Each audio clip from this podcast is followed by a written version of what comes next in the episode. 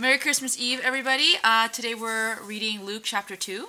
And if you want to know more, you can listen to uh, my sermon on Sunday or Pastor Michael's sermon on Sunday or probably a lot of people's sermons on Sunday because this is one of the most uh, famous uh, Christmas uh passages. Right, so this has a lot of the famous things that you've heard, like that they went to Bethlehem um, to give birth to the baby, the baby was in a manger, there were shepherds and angels, et cetera, et cetera.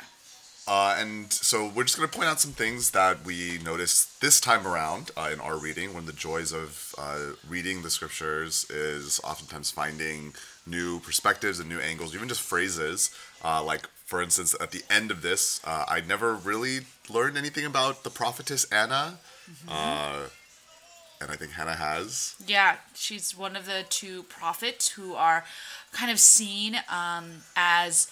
Uh, confirmation that Jesus is the Messiah, uh, which is really cool because Luke, who is the author of Luke, um, he's actually a physician, a doctor, and he actually has the most details out of any of the gospel writers because he's trying to prove that Jesus is real. And I think that one of the things I notice here is the response of these different people. Um, for instance, the angels that appear to the shepherds, uh, it's almost like um, they kind of are boom there and they say, behold, right, we bring you tidings of great joy, and they start worshiping. But verse fifteen says they went away into heaven, and the shepherds are like, what do we do now?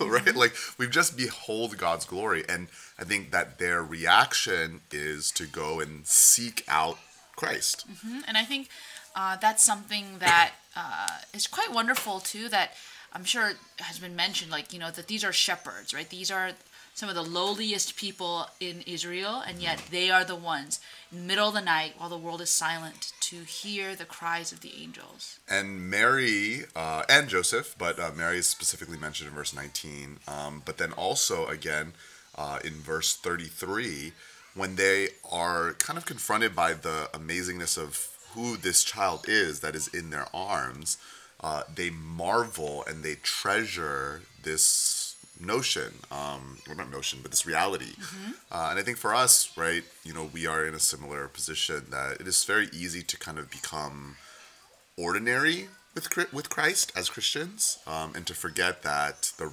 reality that God is with us is marvelous. Yeah, and I think uh, it's so easy for us to overlook, uh, overlook, you know, just the...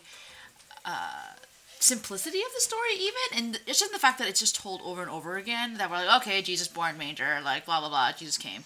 But uh, yeah, I think us really pausing and just really realizing that Jesus coming to earth means that Jesus, God is promising that he loves us, that he wants to be with us, that, and that is just such a powerful statement that reminds us, even when we think we're worthless, that no, God thinks we are worth something, and it's, it's and that we are worth, and that that knowledge is so worth it that um, a man like Simeon would wait his entire life to see it, uh, and the prophetess Anna would go um, her entire life uh, rejoicing in it.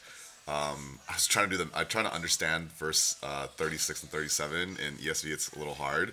So basically, she was married for seven years, and then she was a widow till she was eighty-four. Mm-hmm. So it was, for a long time, you know, she has held on. Um, but when Jesus comes, she gives thanks, and she continues to give thanks. Mm-hmm. That's beautiful. So yeah, I hope that as we continue in our Christmas season, that uh, you would continue just to marvel, as Mary did, as Joseph did, as the shepherds did, and as these prophets did, about the coming of Christ.